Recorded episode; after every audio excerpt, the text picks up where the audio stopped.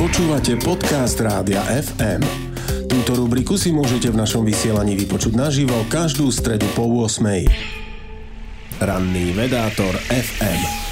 Možno ste posledne nevideli padajúcu hviezdu, alebo presnejšie povedané meteoroid. Pravdepodobne išlo o jeden z roju Perzeidov, ktorý dosiahol maximum práve pred pár dňami. Ostatne tak ako každé leto. Prečo sa Perzeidy vracajú tak pravidelne? Odpoveď je jednoduchá, stačí zmeniť uhol pohľadu. Neprichádzajú oni za nami, ale my za nimi. Dráha, po ktorej Zem obieha Slnko, sa kríži s dráhou, po ktorej Slnko obieha kométa Swift-Tuttle.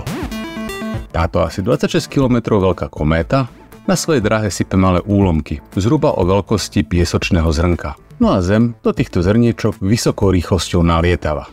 Z nášho pohľadu to však vyzerá tak, že všetky prichádzajú z toho istého miesta, zo súvezdia Perzeus. Cez túto kometárnu dráhu preletáme vždy na tom mieste počas obehu okolo Slnka, a teda v ten istý čas roka.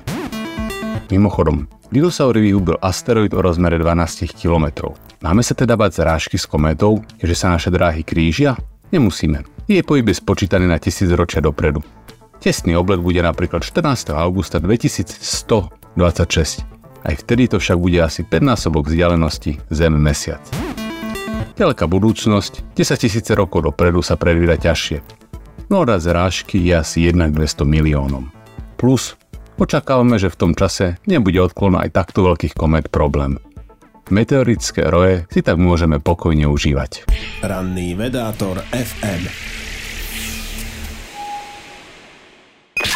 Počúvali ste podcast Rádia FM.